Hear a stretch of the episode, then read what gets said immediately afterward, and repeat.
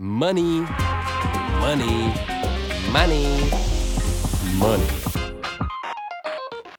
And welcome into the latest edition of Winning Ways, the gaming podcast where we show off at least just a little bit. And also we try and put some money in your pockets. I'm David Schuster, and of course, joined as always by my good friend, Mr. Andy Roth, a proven successful professional gambler. And we are, of course, brought to you by DraftKings, and more from our sponsor in just a little bit. Andy, you sent me a list of things to talk about today, so let's pick up right there. Let's see, what did you have? Why don't we start with NBA Rookie of the Year? I had recommended in our last episode Evan Mobley, and I say let's play Evan Mobley again. Really liked what I saw from the season opener. I do believe he will turn out to be the best player in this draft class. You can still get him at 9-10 to 1. Definitely worth the play there. You know, and Cade Cunningham isn't even playing yet. So, I mean, he's going to be behind the eight ball. I mean, he'll play a lot, and I'm sure he'll be very good. And that Detroit team is not good. So, he'll get a lot of playing time. It's interesting because the player who won last year, he didn't start out very good. And then he came on like no tomorrow in the second half of the season. And I'm spacing out on names right now. LaMelo Ball actually won it. Oh, that's right. Ball did win it. I'm sorry. The kid in Minnesota. Yeah, Anthony Edwards had a good second half. I'm sorry. I spaced out. That's all right. Anthony Edwards started out very slow and then came on like gangbusters and gave LaMelo Ball a run for his money for the award. Ball, ultimately came back from his injury and probably, won it with some play at the end of the season last year. But I thought Edwards was really good. So Cunningham still has a chance. But I do like Mobley. I think he's going to play a lot, obviously, on a rebuilding Cleveland team. And, if he gets any kind of help from Lauri Markkanen up front to help him out on the front line, then I think Mobley is the right pick at this point. And if you can get him like the number that you say, I think that's a pretty wise pick. Yeah, it's all about if he's a serious contender, if you consider him a serious contender, he shouldn't be 10 to 1.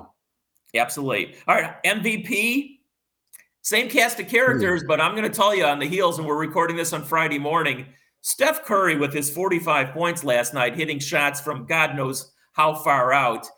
Boy, oh boy. And he's a pretty good price, isn't he, Andy? Well, he's all right. As a matter of fact, a friend texted me last night that he played Curry at plus 850. My response is I'm playing Bam Adebayo at 150 to 1. All right. There was a quote from Pat Riley before the season that Bam is going to be a big-time scorer this season.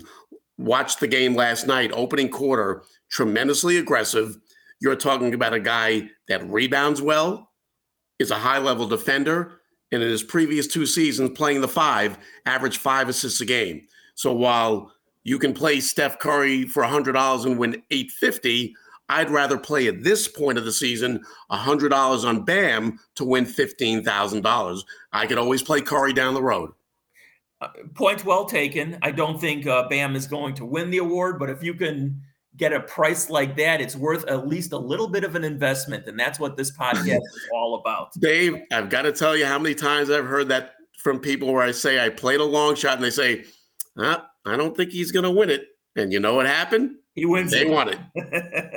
All right, how about sixth man? I like, the player that you've been talking about, sixth man. Your Brunson scored 17 points in the opener. Well, what about Tyler Hero with 27? Well, that's true. I gave out Hero and Brunson. Okay. Brunson, if you can find him above 20 to 1, I throw a little on him. Maybe even Hero's down to as low as 7 to 1, but I think he's out there at 10 to 1, 11 to 1. But, we're only one game into the season. I know. Montrezl Harrell did win a Sixth Man of the Year award, correct? Yep. Well, as a former Sixth Man of the Year award winner, I don't think he should be 55 to 1. What do you think? I think that's a good price, like you always say. All right, speaking of good prices, what kind of price? Is there even any line on Alex Caruso with the Bulls? No, there is, but, I looked at him, but he hasn't nearly scored enough to be in competition for this award. He's averaged about 6-7 points a game.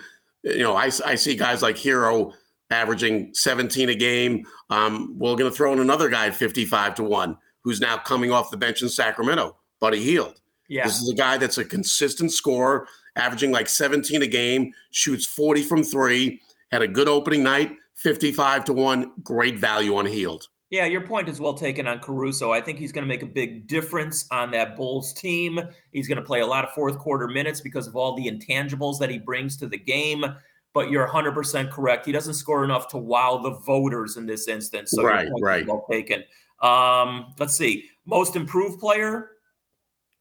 That it's really a wide open field. It's so hard to gauge it at this point. I know a lot of people react off one game, but it's something I would wait and see and how it plays out. For example, I have my eye on Cam Reddish, who I've always liked as a player. You know, last night came off the bench and scored 20 points. He's also a guy that I might have to consider for the sixth man of the year, but it's early. Can great players win that award, Andy? And I'm thinking specifically of Ja Morant, who's unbelievably good, but is only getting better and better and better. So can a player like that, will voters vote for a guy like that for most improved player? I think it's possible. I mean, a guy like Luka Dončić really should have won it. But in that case, they didn't want to vote on a guy that was a first-year player and a high lottery pick. You know, if Morant took his game to an MVP level, I think he would get consideration. Okay, and I think he is going to take his game to that level. All right, I know you have some thoughts on a couple of the division races, so go for it. All right, Atlantic Division. I don't think the Knicks will win the division. You know, it's likely going to be Brooklyn, but Brooklyn is dealing with no Kyrie. So what if Harden or Durant goes down? You've got Philly dealing with the Simmons mess. And the Knicks at 30-1, I think, worth a small investment. And Tom Thibodeau, and I know from personal experience, is one of the all-time regular season coaches. Right. Because he plays for every game to win in the regular season. Unfortunately, it's really interesting, Andy. If you take a look at his numbers, regular season as opposed to postseason, there's a vast gap between the two.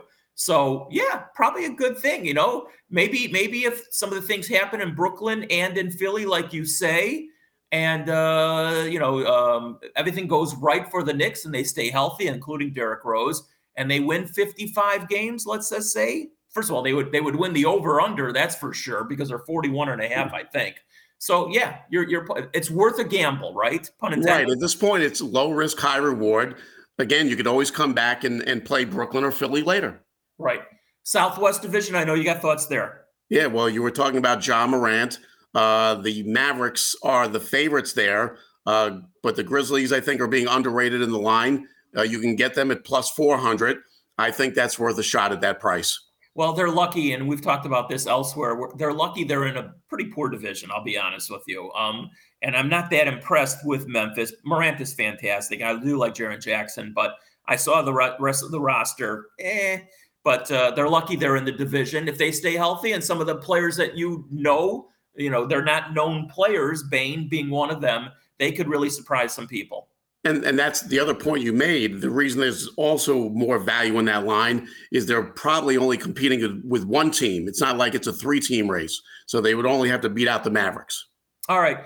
Now a word from our sponsor. NFL fans hungry for a big win this week. DraftKings Sportsbook, an official sports betting partner of the NFL, has you covered. New customers can bet just $5 on any NFL team to win their game. And if they do, you win $200 in free bets. Winner, winner, chicken dinner. It's that simple. If Sportsbook isn't available in your state yet, DraftKings won't leave you empty-handed. Everyone can play for huge cash prizes all season long with DraftKings Daily Fantasy Sports Contest.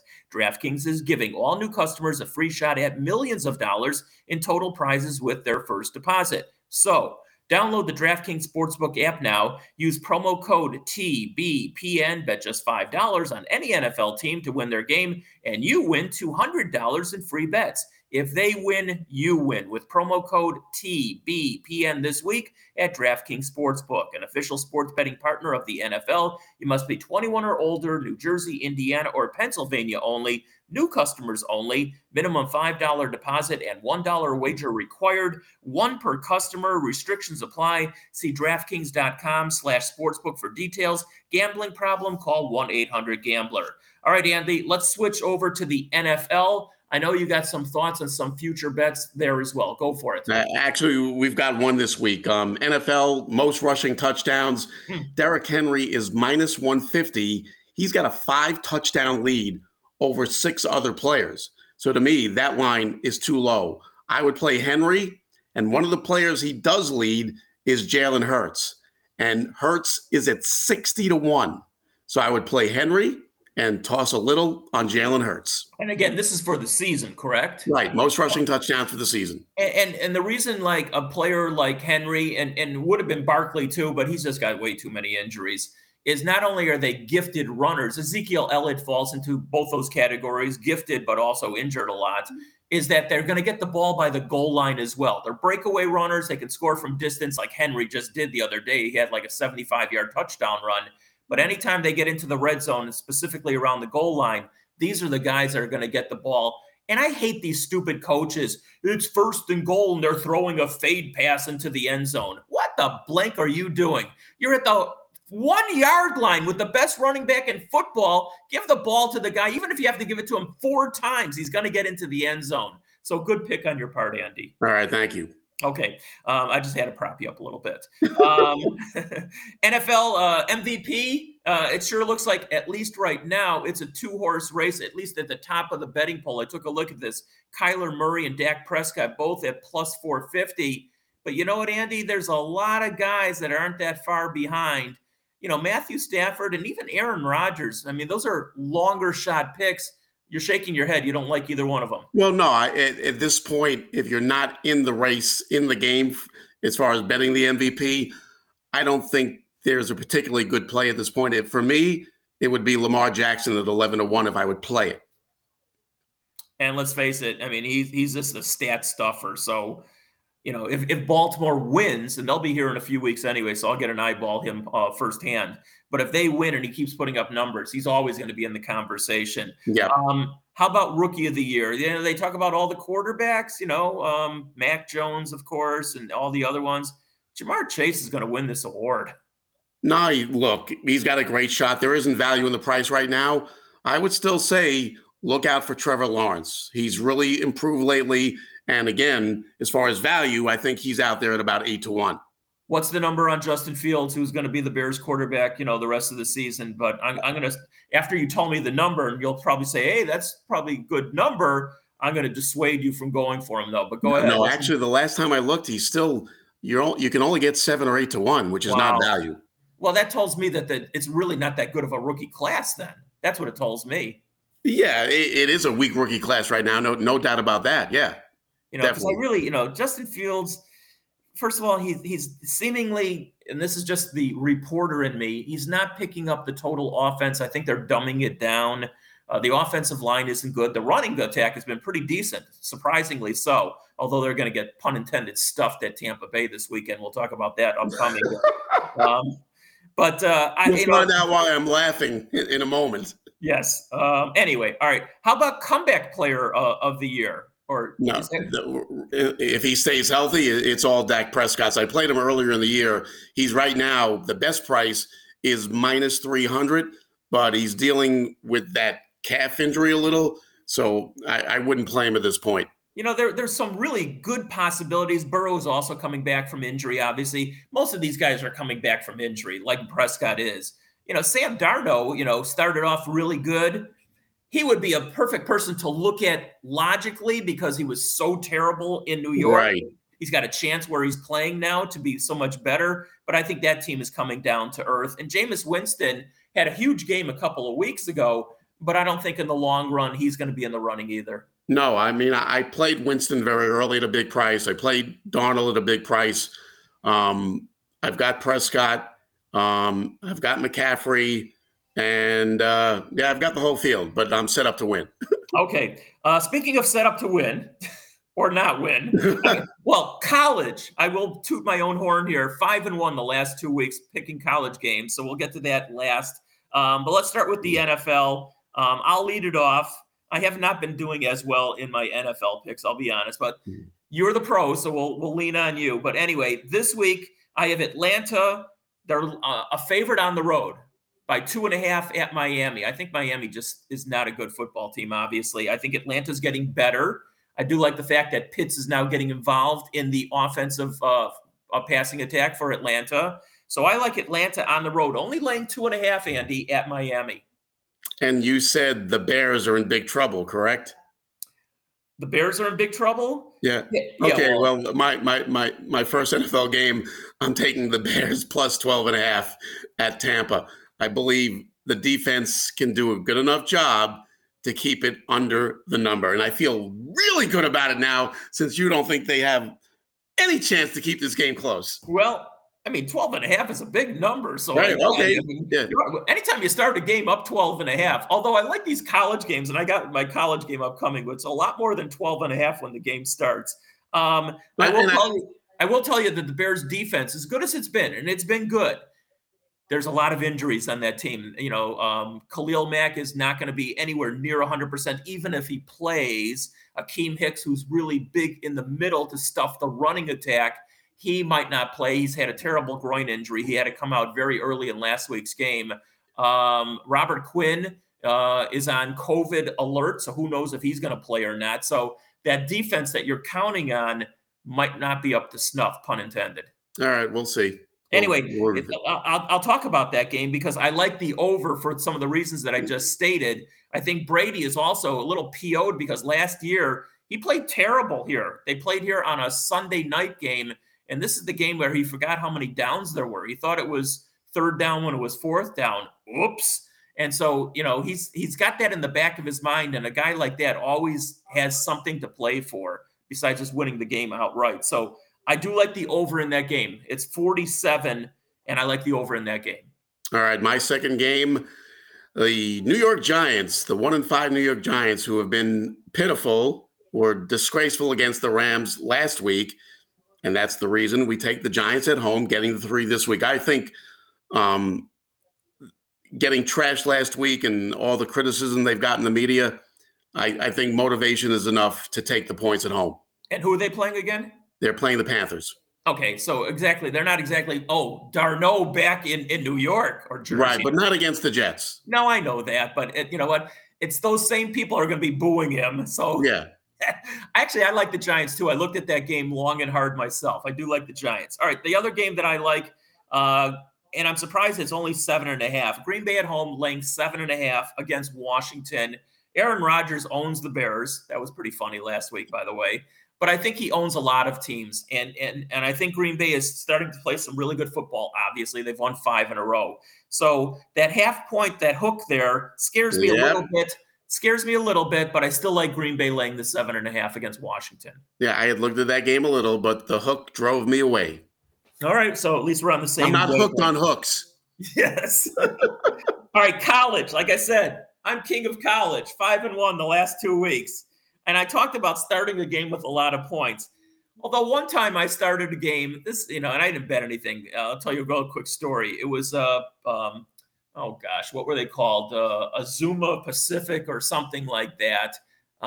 They had that great running back, the Nigerian Nightmare. What was his name? I know the nickname. I don't remember the name. Oh, gosh. He played for Kansas City in the NFL. Terrible on names. Anyway, they got 55 points to start the game, okay? I go, come on, 55. That's simple math. That's 8 touchdowns. 8 touchdowns. Okay.